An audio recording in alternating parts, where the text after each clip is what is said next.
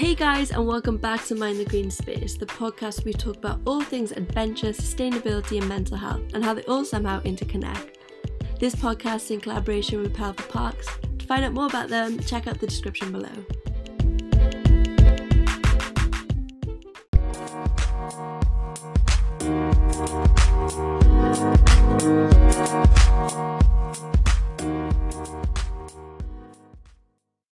Everyone, welcome back to Mind the Green Space. This week I'm joined by a very special gra- guest, Grant from the Cairngorm Mountains. So, Grant, if you'd like to say hi and say what your role within the Cairngorm Mountains is. Yeah, hello, um, I'm Grant Moore. Um, I am Chief Executive of the Cairngorms National Park Authority. Awesome. Um, I said Cairngorm Mountains then. That's just because when I think of the Cairngorms, all I think of is just the amazing mountains that are in that national park. Um, I went there earlier this year for the first time, and I think it is by far my favourite national park. We just got there. We um, we wild camped by uh, near Lake Morlich, and I I don't think I've ever woken up so happy after wild camping in my life. Yeah, no, um, it's, a, it's an incredible place. Um, great mountains, um, great place to be out and outdoors. Great place to go for walks and cycling and kayaking and and all manner of things. Uh, yeah, yeah good place. so, how did you get involved? Why did you want to work for the Cairngorms National Park? Um, well, I I started um, walking and climbing when I was about seven years old. Um, I'm originally from Perthshire, so Cairngorms were sort of on the doorstep. So spent a lot of weekends um, up there, um, enjoying the place. Um, went to university in Aberdeen, which was relatively close to the Cairngorms as well, and spent a lot of weekends climbing in the Cairngorms. Um, and then um, got into work around sort of land management issues. Worked at Loch Lomond, the Trossachs National Park, and then and then ended up at the Cairngorms um, about eight years ago now. Yeah, so you kind of always been drawn to that national park then. Oh, absolutely, absolutely. It's yeah. a dream job for me to work in the Cairngorms. It's a it's a it's a great place and uh, really interesting work. Yeah, I am very jealous of your job right now. Like you probably have one of the best jobs for me, but I think anyway. yeah, don't don't tell anyone though. You know, that's it. Just keep it keep it quiet. You know, it's, yeah. It's, yeah.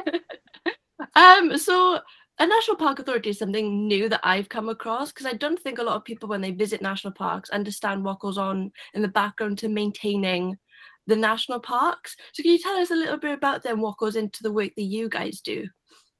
Yeah, so I mean, we work with oh, a load of different people all across the park to try and make sure that. Um, well, we've got four aims, so they're mainly around things like natural and cultural heritage and making sure there is enhanced recreation management, um, resource management, and then looking after the park's uh, communities, socioeconomic side of things within the park. So we do a whole load of work from planning to conservation work to path maintenance. Um, you name it, we get involved in it, um, and that is the park authority is funded from uh, Scottish government money. So it's um, it's uh, taxpayers who pay for, if you like, the upkeep maintenance of a lot of the work within the Cairngorms National Park.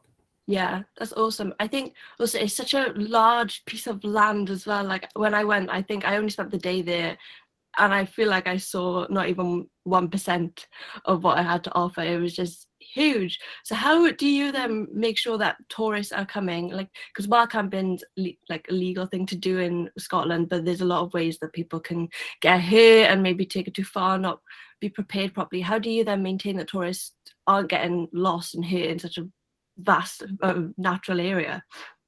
Well, it's interesting. I mean, the, the Cairngorms is four and a half thousand square kilometres. It's about six percent of Scotland. Um, and if you know um, Yosemite National Park in America, you could fit Yosemite in one and a half times into into the Cairngorms. So it's a oh it's a big area. Um, I mean, we get a lot of tourists. We get about two and a bit million, 2.1 million tourists each year that come to the Cairngorms.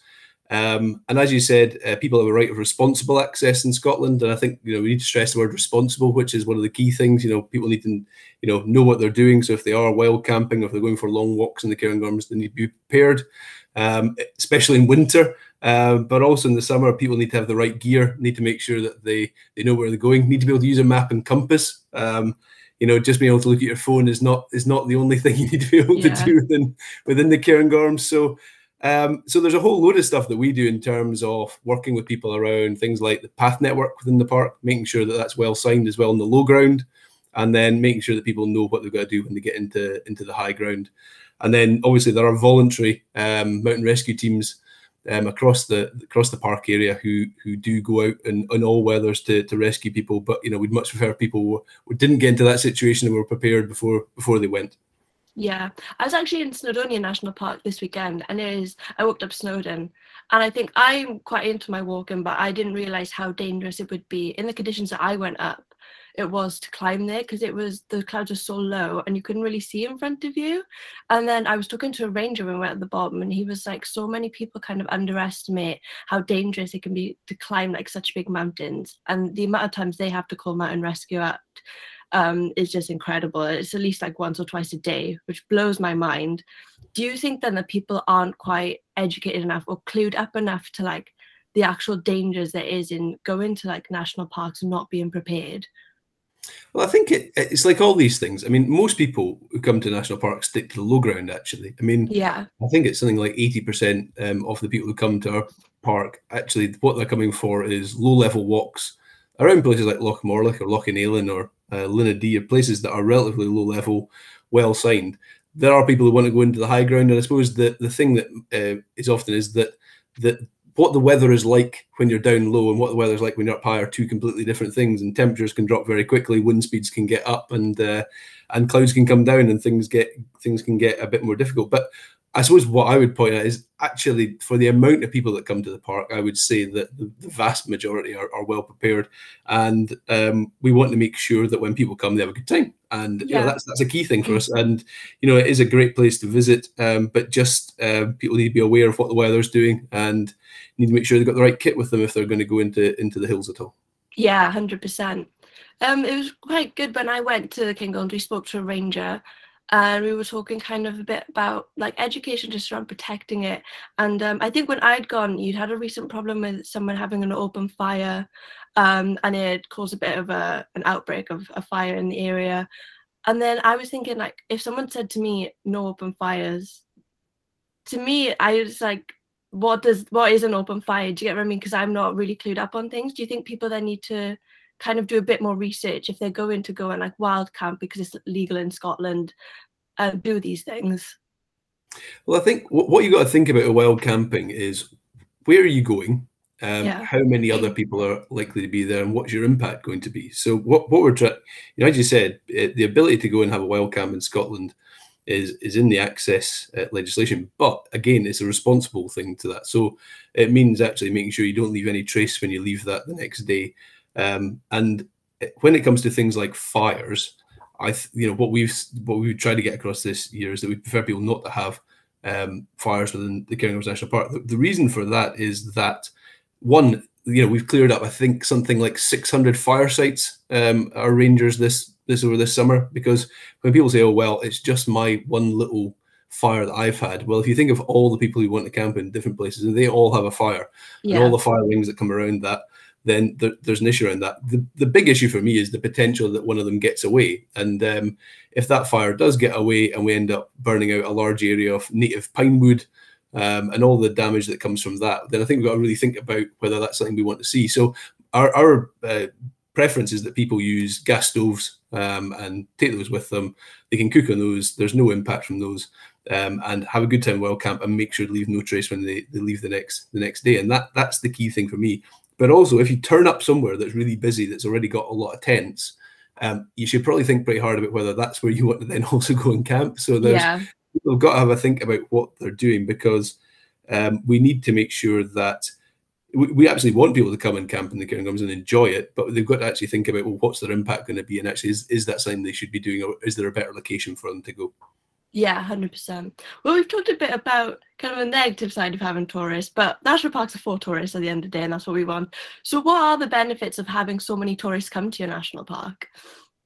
Yeah, I mean, I think we, I suppose so. There's two things to that. One is what are national parks for? So, I mean, ultimately, the national park designation is to protect the area and to make sure that uh, we've got a quality natural environment that's being enhanced for nature, that the residents can live and work within the area. And a key part of that is obviously um, the tourist economy, which makes up a big portion of, of the Cairngorms National Park's economy. And it's it's really crucial, and it's it's great to see people coming and enjoying it. And I suppose the flip side of it is, uh, you know, I'm, I'm, I'm about to to go and leave for a week, and I'm heading down to one of the one of the English national parks. So I mean, it, it's you know the, the they're places that people want to go, and that's a great thing. You know, we want to see people come and enjoy themselves, to come and enjoy all the things to do, whether that be the restaurants and pubs and tourist attractions in the area, whether it's going out for a walk or whether it's, um, as I said, kayaking, cycling. I mean, cycling is becoming ever more popular. Um, so many people out on bikes, out on electric bikes now as well you know these are good things we want to encourage that and we want to get you know people to enjoy the area and to make sure that they're they're doing that in a responsible way and i think that's the key thing for me is that the tourism side is great and we just need to make sure that we mitigate any of the the issues that may arise around having lots of people who and one of the key things is lots of people who want to go to the same places yeah and this is one of the one of the things i think is quite interesting is that it said earlier that the cairngorms is a massive area and it is a massive area but actually tourists tend to all go to the same spots. Um, and actually, those same spots can become very, very busy. But if you walk, um, you know, 500 meters sometimes in a different direction, you'll not meet a soul. If you then walk for 10 miles, up so it's it's those things about how do we make sure we we help to manage folk within the, those key hotspots, and then also think about the whole area. Yeah, 100%. um. Yeah, when I went to, I think when we were we were June time, and there was like no one around Lake Morlich, which I was really surprised. Like in the day, there was like a few people there, but I thought that would be like quite a big hot spot for people. But what are like, and especially when I would go somewhere, I would like Google like 10 best things to do in Cairngorms National Park or something. So that's, yeah. yeah, no, absolutely. I mean, I mean, Loch Morlich is a hotspot. I mean, it gets a lot of people who, who come to Loch Morlich. That's about, yeah. So, so the area, that Glenmore area, gets about a million visitors a year, wow. which um, for the, for the Highlands and for for the Cairngorms is, is a key key hotspot area. So on busy days when the sun's out and uh, and and it's a lovely day, the Lochmore Beach is obviously very busy. The traffic gets very busy, and, and it's a it's a it's a dead end road. So again, it's it's got all all those issues um, associated with it. So that is one of the hotspots. Um, there are other places in Deeside as well that get very busy. Um, again, when the weather's nice, school holidays, those sorts of times of the year when when things get busy. So um, yeah, and, and, yeah, I mean everyone's got their list of places that they they want to go and visit, and of course, if you're if you're a visitor, you do look up sites that say, you know, what are the ten things I should do in the Cairngorms when I come. Yeah. Um, I just think uh, people should maybe sometimes have a bit of a wider think about um, other places that, that they can go to within the area and and enjoy because um, it's not always not always the busiest place is necessarily the best place as well. Yeah, hundred percent. Um, so half of the i think it's like almost half of the national park is designated to european importance of conservation. What is that and why is it so important for the park to have that and what are the benefits of it? So the cairngorms is um i suppose it is well i'd say it is unique in the national park family in in the uk um we've got 25% of the uk's rare and endangered species within the cairngorms. Um we've got large areas of um, remnant caledonian Pinewood, we've got um, the largest um, ecological restoration project in the UK in, in the Cairngorms Connect area. Um, we've got all the ecological restoration work that's happening at Mar Lodge um, on side, and there's lots of other work happening in other uh, other estates across the park as well. Um, and the the designation side on top of that is, I suppose, uh, what it's trying to do is to protect some of the key habitats and species that are that are in the park as well, and to and it shows what the importance of those are within things like the planning system, um, and also you know um, the management that should take place in those places. So things like we have special protection areas for capercaillie, we've got special protection areas for golden eagle, um, and we've got ones for habitats across the park as well. Um, and I think that that's that we've got this wild, wild core, if you like, to the national park, um, and then we've got the straths where people live and work, um, and obviously that's the main areas where, where tourists come as well. Um, and I think it's that whole thing about how we how we manage that balance between all of those things within the park is is key. Yeah, having so much wildlife in your national park, what um, and now there's more of a conversation I feel around rewilding projects. Have you found then that you've had sort of more funding or more people more interested in kind of like how wild the national park is, if that makes sense? Yeah, I mean it's a it's a fairly um, controversial term, I suppose, rewilding to some people, what, what it actually means um, and what it what it doesn't mean. I mean, to to my mind, um, there's a lot of work that's been going on in the Cairngorms for a long time. So, yeah. um, you know, National Trust bought Mar Lodge. I think it was back in. I'll, I'll need to out my memory. I think it was about 1994 they bought it. Um, and there's been a lot of work of what you would call ecological restoration happening in Mar Lodge for a long time. Same with places like Abernethy, our RSPB have. Um, obviously, there's all the work that's been happening in Glenfeshie Wildland Limited um, over the past sort of 14, 15 years as well. I think one of the things that we need to look at is what, well, we know we've got a nature crisis in this country. We also have we also have a climate emergency. How can we do things that will help us to address those issues within the Cairngorms National Park? I mean, that's one of the key things for us.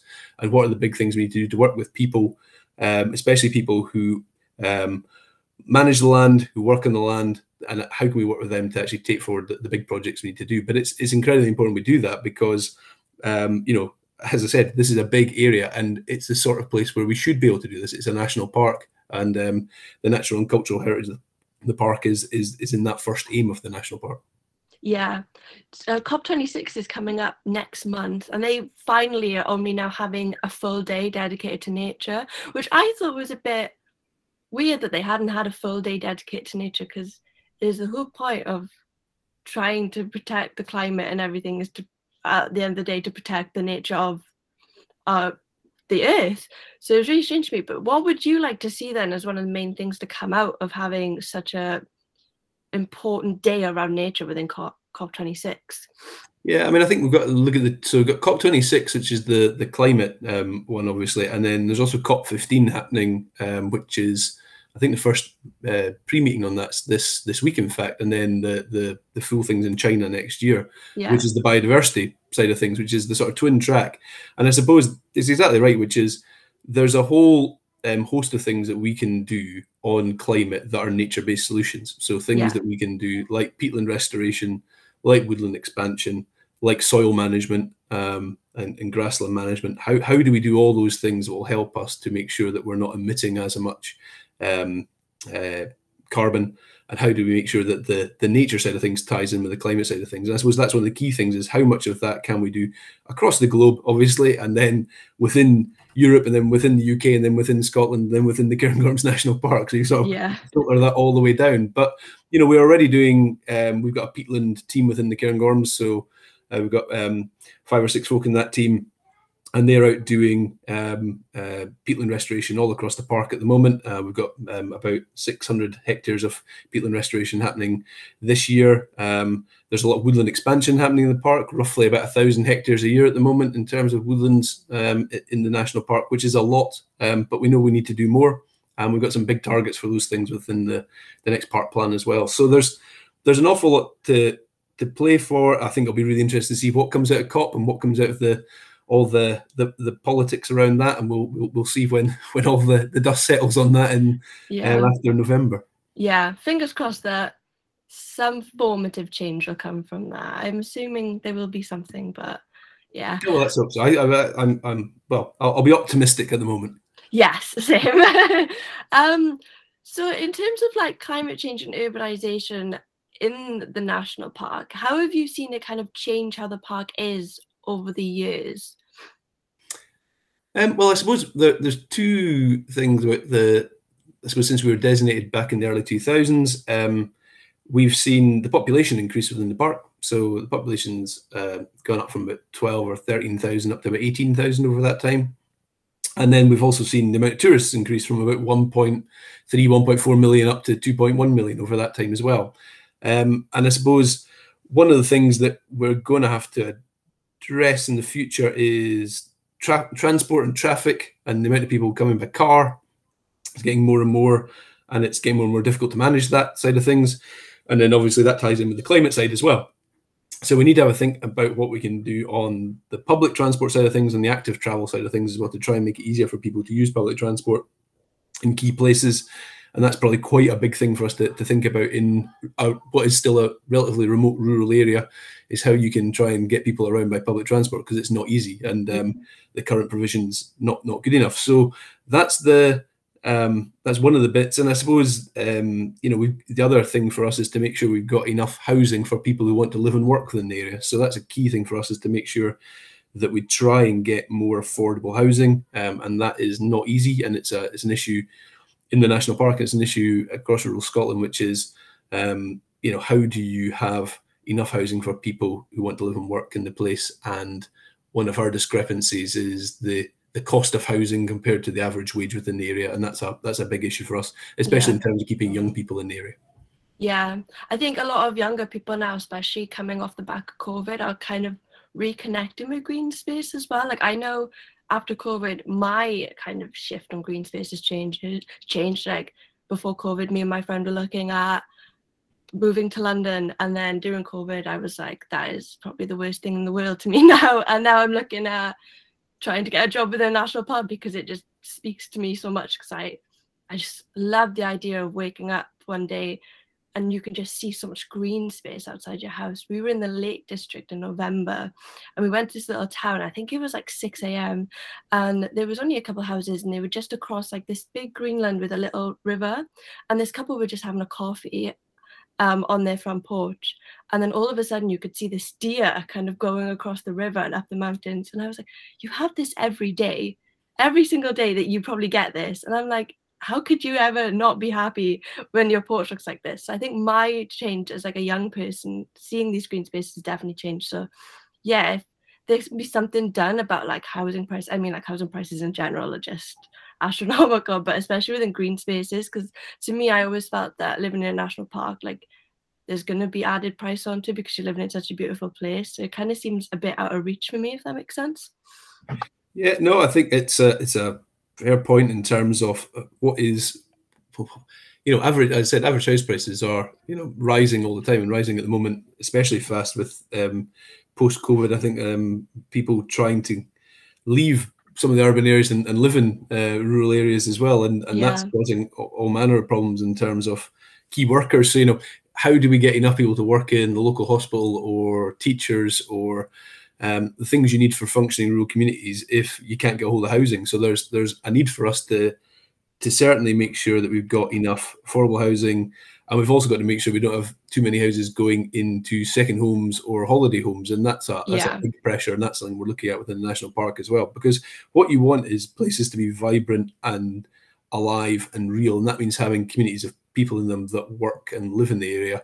It doesn't mean turning them into ghost towns where all you've got is second homes and holiday homes. And there's always a place for these. I mean, you know, we need we still need a, a portion of holiday homes within the national park for the tourism economy. It's not saying yeah. you any of these, but it's got to be proportionate to what you need in terms of allowing people to live and work in the area, and especially difficult for, for young folk to get on on the housing market, and even to find rental property to, to, within the area is, is, a difficult thing as well. We're, you know, and of one of the things we've also got is a lack of one, two, three bedroom houses uh, within the area as well. So there's there's an awful lot of work to be done on that. Um, and but as you say, it is a place where a lot of people want to live a lot of people might want to retire as well, and, and so there's a lot of pressure on housing within within national parks in general, um, and obviously talking specifically about the Cairngorms. Yeah, it's kind of funny talking to you because when I think of the national park and some of the problems facing it, housing doesn't exactly spring to mind as like one of the first things. So, in terms of like some of the obstacles that you guys have overcome just to have the national park the way it is, what are some things that you would like to see kind of ease? Is it funding? Is it more people getting involved in volunteering, or yeah, I mean, I think there's there's some big things there. I mean, certainly, um, I suppose there are some key issues for us in, in, going forward over the next 25 years. You take out to 2045 and the sort of timeframes around climate. Um, so there's some big land use issues that we need to um, work our way through. So that is around things like ecological restoration. What does that mean for deer management? What does that mean for grouse management? What does that mean for farming within the park? And and and how do we get all these things to work work more in harmony. So I think that's that's a big area of work. There's the whole question around um, housing and people and how you provide um, vibrant rural, rural communities and also have the economy so that people can actually have jobs here that pay good wages because that's what you that's what you want. And then there's the whole question about um, I suppose the that that that bit about who comes to the park where they come from do we show a diversity of people? So do we get the you know a diversity of people coming to the park as visitors? Um, and then do we have lots of opportunities for people to do things? So volunteering is a, a great example where we've been increasing the amount of stuff through volunteering. Uh, we've got the volunteer Cairngorms program um, which runs which i think has got about 600 people on its um, mailing list that get sent opportunities to volunteer in the Cairngorms we've got just shy of i think it's I think it was 38 at the last count volunteer rangers that work with our ranger service as well, and we want to expand that over the next few years as well. So I think there'll be lots of opportunities for people to get involved. But there's some big, big chunky things we need to need to think about and deal with as as a national park, and that's just not as a national park authority. That's working with all the other public bodies that work in the park. Um, the private sector works in the park, all the voluntary organisations that work in the park, and it's a complex place that you know what what we do as a park authority can only work if we've got everyone else working with us as well. Yeah, so when you say that because um, now getting involved with the podcast and everything, I'm starting to learn more about what a national park is and all the things that go into it. And I was talking to someone from Dartmoor National Park, and the only thing that they have complete control over is the car park of the national park, and then everything else has to be within partnership. And so there was a lot of problems that he was facing with that because at the end of the day, the people that own the land or they have the money and they have more weight in terms of wanting to do something with it. So trying to, I didn't realize how hard it was to actually kind of instill change in national parks. I thought it's a national park. The National Park Authority should have so much control over it, but that isn't the truth. Or no, I mean it's a, it's a very different model. So if you go to um, well, uh, you know, the classic example is an American national park, and I think that's where most people think about when they think about national parks. That's probably the, the model that springs to mind because that's where yeah. it started, you know, all those years ago. Um, and that is in the main publicly owned land in the states, owned by the state um, or owned by the federal government. That then you know you've got to pay to get into for a start. So things like you know yeah. you got to pay your twenty five dollars or whatever it is that the, the entrance fee to, to get into it um, and everything is controlled by the National Park Service within that area. The, the model in the UK is completely different to that, and that's that's you know it, it has been from the start. In England, obviously, the national parks came in in the 40s, and in, in Scotland they came in uh, in the early 2000s, and the model is that the park authority itself. So the Cairngorms National Park Authority owns no land within the Cairngorms National Park, um, and it doesn't have any it doesn't have very many assets within the Cairngorms National Park. What we have is staff, we have funding, um, and we have expertise. And what we do is we do work with people, and it does take time sometimes to make things happen. Um, but I would say that if you look at um, all that's been achieved over the past 15 years, there's been a lot of progress on a lot of fronts. Um, is it always easy? No. Is it sometimes frustrating? Yes. But I suppose that art of compromise and negotiation and partnership working ultimately hopefully gets you better results in the long run. Um, and yeah. I think that's um, where we've tried to get to. Um, there are still some big issues where there are lots of controversies, and there are bits of um, work which polarize opinions. You know, so I mean, you only need to look at some of the some of the discussions around land use to see very, very differing opinions between different sides of debates. And I think what the Park Authority has to do is to try and pick our way through that and try and find out what is the right thing for the Cairngorms um, that will be that will be good for the future. And um, that's not always easy, but it is it is good fun to try and do. Yeah, exactly. Remember at the start of the podcast, and I said I was jealous of your job. I'm starting to change my mind because you seem to have a lot of responsibility in what you need to do. well, that, that is to tell you the truth, that is one of the one of the joys of working for a national park authority is um, you do get involved in an awful lot of different stuff. Um, yeah. So it's not about we're not you know, it's just one thing. It's about the place, and then we tend to get involved in an awful lot. So I can have a conversation in the morning about I don't know the future of the pine hoverfly in the Cairngorms. You can have uh, you know another meeting later on in which it's about the next uh, planning development, and then you might have another meeting later on in which you're talking to the Equalities Forum about what's happening in the park. And they're all completely different, but they're all part of the same sort of makeup of how do you make the place better for the for for people. I mean, yeah. ultimately, um, we work for for the people of Scotland, um, and that's what we've got to try and do is always keep that in the back of our mind. Yeah, hundred percent. So, what's one of your favourite parts then of the Cairngorms National Park? Well, this is uh, this is tricky for me. Um, I mean, I've, I, so it's quite funny. When I was a kid, um, I always came to the Cairngorms from the south side through Glen Shee because that was the closest road to, to hit north. You hit, hit yeah. Braemar, um, and uh, you went up to Linn of Dee, and then off you went into the Cairngorms. So um, that bit where you where you where you turn, I suppose, from Braemar around into Linn of Dee, and you you get your first views towards uh, Beinn a' Bhùird and across towards Ben Macdui and such like as you as you go along the road to Linn of Dee is is pretty pretty special uh, for me. And then on this side, I mean, I live in Grantown now on on on, on the Strathspey side, and um, I, I love it with Lochans down down uh, uh, near the sort of entrance towards uh, Feshie. It's a it's a cracking spot. Forest Forest yeah. Land Scotland own, own that, and it's um, it's a lovely lovely walk to do with the family. Oh wow! I'm starting to realize how little I saw now, and I really just need to go back. I said when I was there, I texted my boyfriend. My boyfriend hates camping. I went with um the trip, and I was like, "We're getting you a tent, we're getting you a sleeping bag, and we're just going straight to Kingdoms. I need you to see this place to understand how beautiful it is." Well, in all yeah. fairness, there's a fair few people. I mean, as much as lots of people do like camping, there's also a fair few people who don't like camping as well. So, yeah. Uh, so there's lots of other places to stay that don't involve camping as well in the Cairn. Yeah, it was actually his first time camping this weekend. I um, we went up Snowdon, and October probably wasn't the best time to take him in the first place. But when he saw that we were sleeping on foam camping mats, I think, yeah, the relationship was on the rocks after he saw I was like, we got to do it properly. absolutely, absolutely. What does the future then look like for Cairngorm Mountains uh, National Park? Um, I think. Well, I mean, it, it's that thing which is. I, I mean, the the Cairngorms are an incredibly special place. They mean an awful lot to an awful lot of people. Um, and so the future is really trying to make sure that we still um, protect what is the things that people love about the Cairngorms, but also look at how we can um, restore them as well ecologically. Make sure that they are a place that is absolutely fantastic for nature. Make sure it's a place that does have good jobs that people can get the housing that they need. Um, and I suppose it is trying to try to make sure that they're also in the long run, you know, the, the whole move to net zero, making sure that we we're doing what we can to help that agenda in terms of Scotland being net zero by 2045.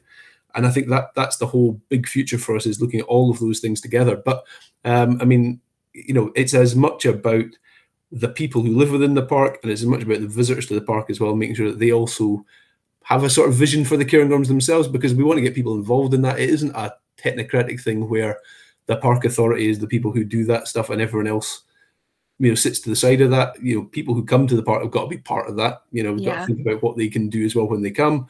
Um, and obviously we want to work with the residents and, and the folk who work in the, uh, in the park as well to make sure that, that they're part of that. So i think that's that's the big the big vision if you like for the future is to is to work on all these things collectively and see if we can we can make the Cairngorms the best place it can be that's awesome. I love that um, you have to work as like a collective as well, because then I feel like if there was just an authority that was put in charge and was like, we're making all these changes, then it would make it maybe not as nice of a place for the people that work there, go there, or like live in the national park. So I feel when I think of a national park, I just don't imagine that people live there for some reason.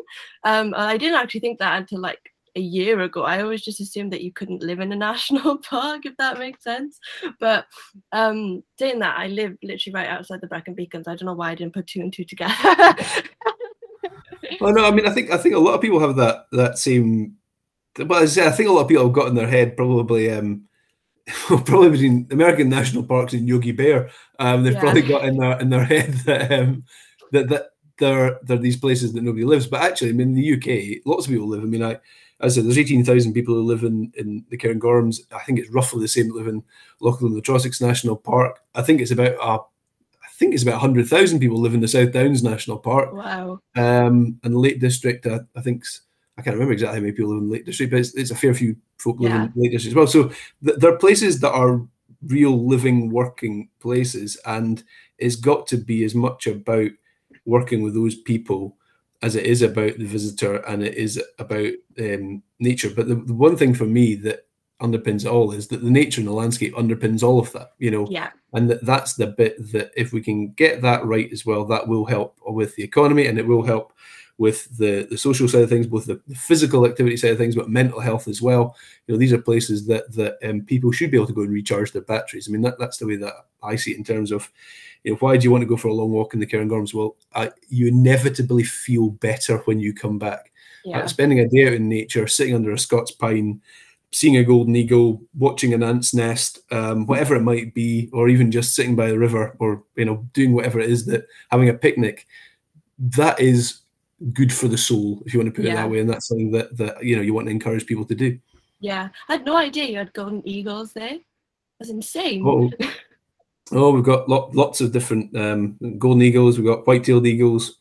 Um, we're starting to see a few more hen harriers um, in in certain places in the park. But no, it, it's um, you know there's there's a, full spread of wildlife. I mean, the Cairngorms is the place to see see wildlife in in in the UK, and uh, we want to encourage more of that. And uh, we, you know we're doing all we can to try and make sure we've got the, the right habitats and, and things for for the whole range of, of species.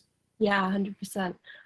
Um, that to end then, if people are coming to the Cairngorms National Park, what advice would you give them? Oh, enjoy themselves. Um, you know, that's the ultimately you're coming to the Cairngorms National Park, you should enjoy yourselves. Um, and the other part to that is and enjoy yourselves responsibly. And I think that's the bit is when you're in the outdoors, um, and if you're if you're camping or if you're walking or if you're, you know, don't drop litter, don't do any of the things that that um, that cause an issue, but just take in the views, enjoy the place, um, make sure you spend time in the, in the villages and towns as well. There's lots of things to do, um, and to to make sure that you you uh, yeah, it's really crucial. I think that people take time to sort of I don't know breathe it in and actually don't don't rush through it and you know you can't tick off the Cairngorms in a day. That's not a not Yeah, a I found that. do. Um, it is it is something where you've got to spend time and it's a place to come back to again and again. And many people do that and enjoy uh, many different experiences, you know, from taking your kayak and having a, a lazy day going down the Spey um, or um, going into the, the center of the, the big mountains, or even if it's just, as I said, sitting and having having a picnic. I think that the key thing is that people really do enjoy themselves when they come and behave responsibly and make sure that they leave the place as they found it, because that's ultimately what we, we need to make sure. Yeah, hundred percent. Well, thank you so much for coming on. Uh, a quick one before: where can people find out more information about Cairngorms National Park?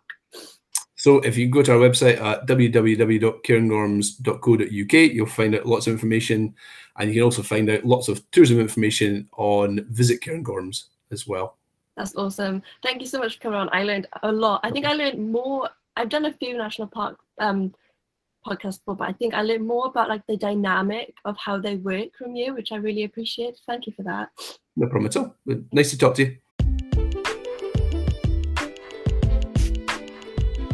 Thank you guys so much for listening to this week's episode. There are new episodes every Thursday, and if you want to keep up to date with the Mind the Green Space outside of the podcast, make sure you check us out on Instagram at Mind the Green Space.